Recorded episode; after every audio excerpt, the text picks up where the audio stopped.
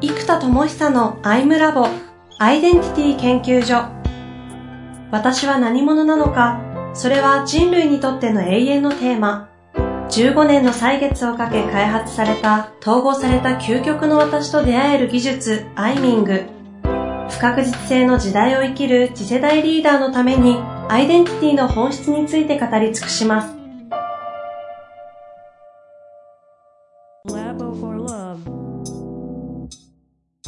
こんにちは、遠藤和樹です。生田智久のアイムラボアイデンティティ研究所。生田さん本日もよろしくお願いいたします。はい、えー、お願いいたします。さあ、この2回にわたってですね、生田さんがこう世の中がどんな風になっていくかという、オンライン化して小刻みオンラインとがっつり合宿という言い方をされてましたが、そんな時代になっていくと学び方としては、あの、オンラインワークショップとね、合宿というところに、こう3年後ぐらいになったら、もうこう、振り切れて、そういうのがこうスタンダードになってくるんじゃないかと、いうお話をしていただきました。で、ね、大人の方々が、大人というかね、おじさんおばさんですか？わかんないですが、方々がそのオンラインワークショップ、合宿という形式になると、これ問題になるのは子育てすらも、世の中いろんな人たちが海外転々としながら働けてしまって、学べてもしま、学べ、学べることもできてしまうので、子育てどうするんだっていうところに、今度は子育てすらもオンライン家庭教師。そして、こう、コミュニティの場を合宿で学ぶみたいな感じになっていくんじゃないかみたいなお話をしていただいたんですよね。うん、そして今日は、働き方。うん。ですね。いや、改めて、まとめて話を聞くの初めてかもしれないですね。うん。えっとですね、まあ、働き方も言われて久しいですけれども、うん、ああ、でもどうだろうな。うん、言われて久しいけども、どうだろうなって言ったのは、えっと、言われて久しい感覚はどうしても僕が、周りが起業家ばっかりじゃないですか、どうしても友人が。なんで、そこでは昔からそうだったけど、じゃあ、社会一般的な知られてるかというと、意外とまだまだ感覚がうん、確かに感覚的なものは伝わってない感じがしますね。ただね、方としてはリモートワークだったり、双方だったり、なんかその辺はこう、見慣れはすごい一般的に皆さんしてる気がしますけどね。えー、っとですね、そこがなぜそうなるかっていうところなんですけど、うん、えっと、もう完全に次の時代、コンセプトの時代になってきてるわけです。はい。で、技術力みたいなものがコアコンピコアコンピタンスだった時代から、コンセプティングがコアコンピタンスになる時代に変わっていくわけですよ。うんうん、で、コンセプトはある特定の思想やビジョン、アイデンティティから生まれてきますから、その、私たちは何者であるのかっていう会社の存在そのものと、商品サービスを串刺ししていくっていうことが、次の時代の鍵になるわけですね。えー、で、例えば技術力って話で言うと、えっ、と、まあ、Google とかワトソンとか、えー、まあ、IBM とか、えー、それこそ Amazon とかが、いろんな ASP とか、あの、要はサービスを貸してくれるわけですよ。なんで、うん、世界最強人工知能、ワトソン君も、ね、一回読み出し0.0何ドルみたいな感じで、あのー、使えちゃうわけなんですね。はい。そうすると高度すぎる技術に関してはレンタルしちゃいますと。で、あとはその、いろんなものを組み合わせていく。アプリとアプリを組み合わせて一つの体系として形作ればいいわけですよ。うんうんうん、なんで、こういうモジュール型でいろんなアプリケーションが作られたり、レゴブロックのようにありものを組み合わせることで、えっ、と、形を作っていくっていうのが、まあ、今、ウェブサービスなんかもそうなってますよね。そうですね。で、メーカーなんかも今までって、例えば、ね、これも以前だいぶ前に話しましたけど、うちが今、駅のサイコロとか、あと、ワークショップ用のブロックとか全部作ってるわけですけど、これはアリババで中国の工場、もしくはそのおもちゃプロデュースの会社のプロデューサーと直接メールでやり取りをして、うん、アリババ上で発注して、あの、届くわけです、日本に。うんうん。そのメーカーとして実は一人メーカーなわけですよ。僕が全部コンセプト考えて、こういう設計図でよろしくってぶん投げると、よろしくされたものが、こんなんできましたけどって送られてくるんですよ。うんうんうん。で、OK ってなったらそれで OK です。じゃあこれを Amazon の倉庫に突っ込んで、Amazon 上で世界中に販売するってことがもう一人でできちゃうわけです。はい。で、本当にね、あの、アリババの B2B 向けの工場のやつ見てもらうと面白いんですけど、でもバーベキューセットだろうがなんだろうがね、もうね、今日何でも作れるだろうってぐらい、思いついたものを検索してもらうといいと思うんですよ。皆さんぜひやってみてください。そうすると、うわ、こんなのも作れるの、あんなのも作れるの、マジかみたいなのが、すごいびっくりすると思います。アリババの B2B のサイト見ると出てくるんですね。そうです。でおもちゃだろうと、例えば IT 機材だろうと、こんなの作れるのかと思ってるようなやつが全部作れるんですね。まあ、全部って言い過ぎですけど、まあまあ相当作れますよ。だってっていうのは、生田さんにお会いしたの、当時3年前ぐらいに会った時に、すでに今のね、サイコロみたいなものとか、なんかいろんなものアリババで作られてましたよね。そう。で、僕の感覚、はいはい。いやいや、あの、見たなと思って、そのことですよね。そうです、そうです。僕の感覚で言えばもう、一人でそれでやって、アマゾンで売ればいいじゃんっていう感覚なわけですよ。はいはいで。も、じゃあ、そこから3年経った今、じゃあ、あ、じゃあ思いついたサービスをメーカーとしてなんかすげえ扇風機思いついたとか、なんか照明作ろうとか、椅子作ろうと思った時に、多分ほとんどの人は、あ、無理って思っちゃうと思うんですよね。いや、思いますね。うん、でも僕の感覚だとすでに、まあ、僕に限らずそういう感覚がある人たちからすると、あのーえ、もうそれアリババで頼んだら作れるじゃんみたいな。で、しかも30万とか50万ぐらいで、ロットで結構作れるんですね。ものにもよりますけど。うんうんうん。ってなると、意外と小ロットで作れるんです。で、やってみるとわかりますけど、原価って売り値の5%とか10%とか2%とかもう数パーセントなんですよ。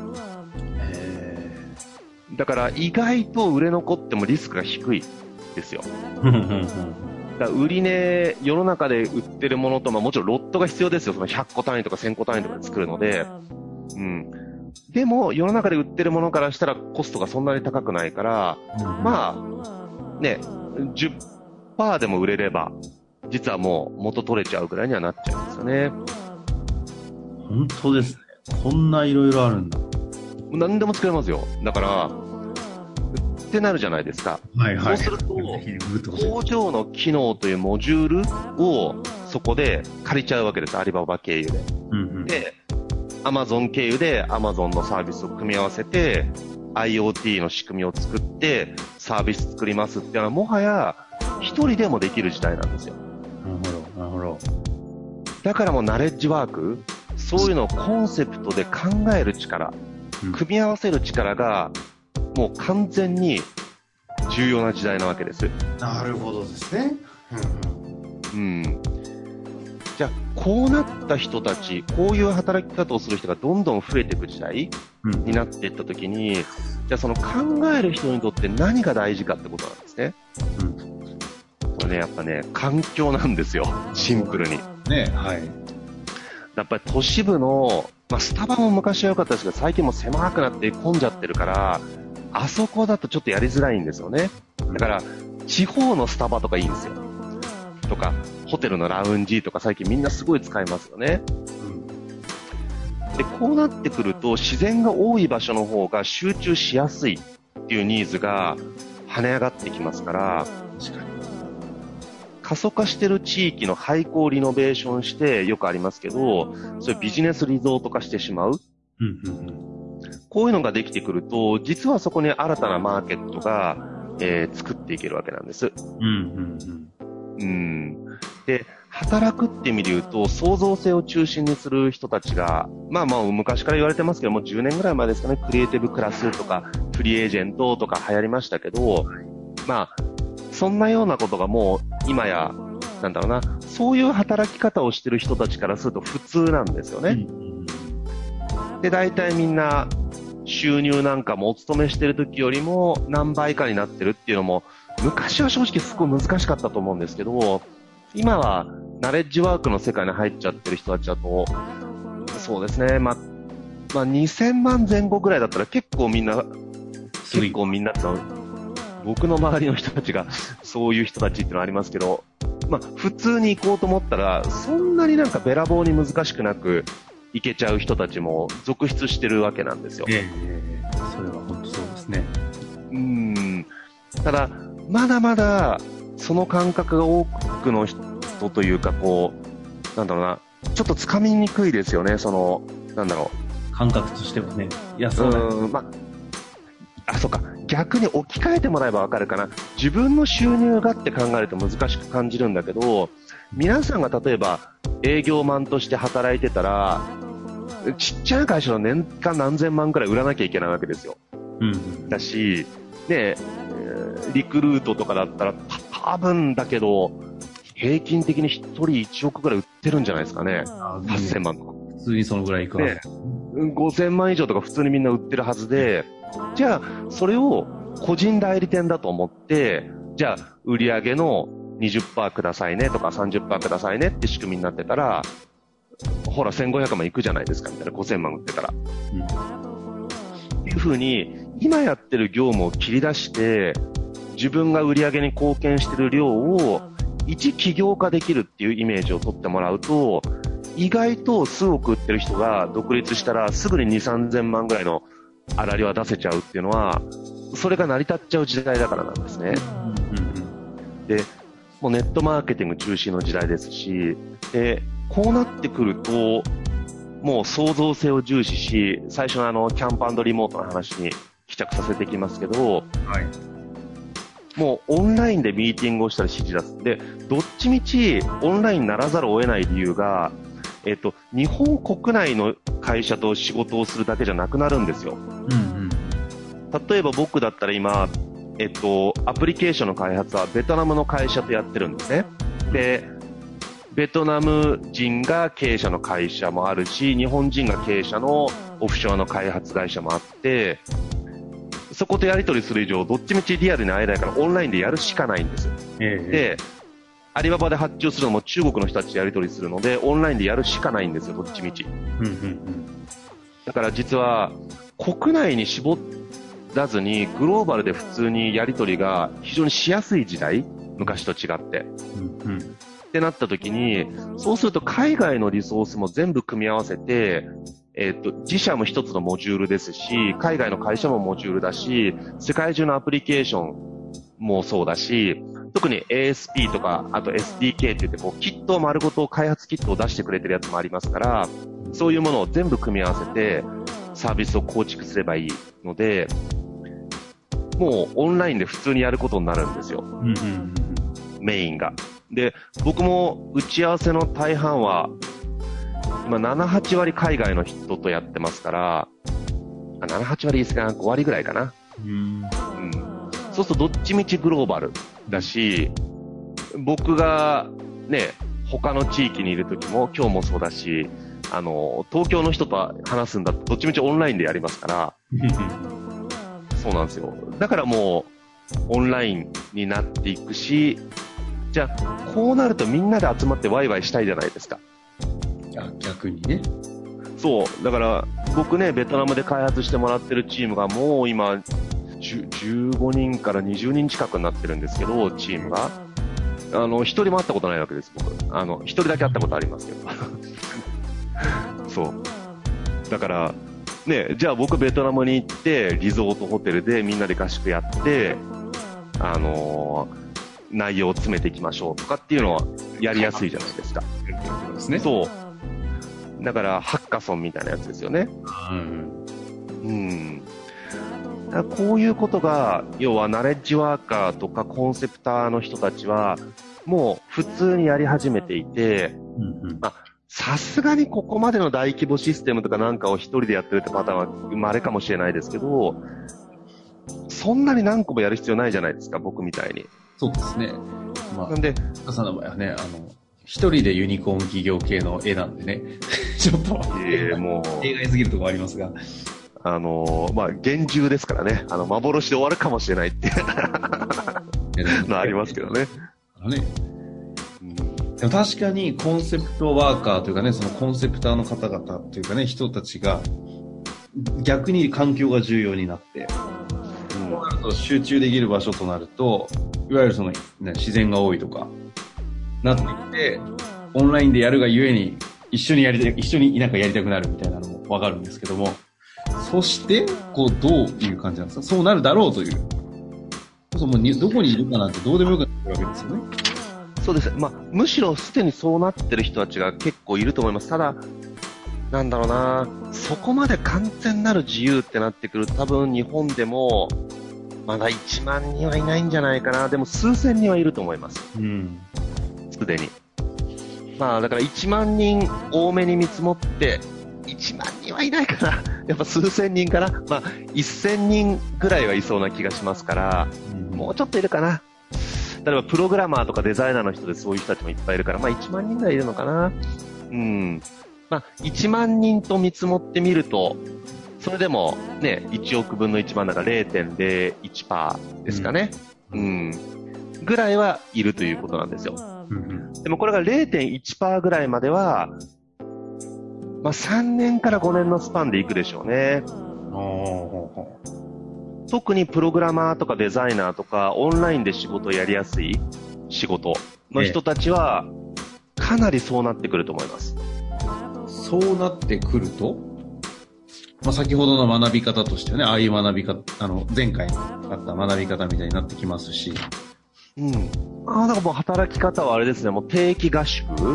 例えば、僕だったら会社のマネジメントそれでやる場合は、7泊8日の合宿を年に2本。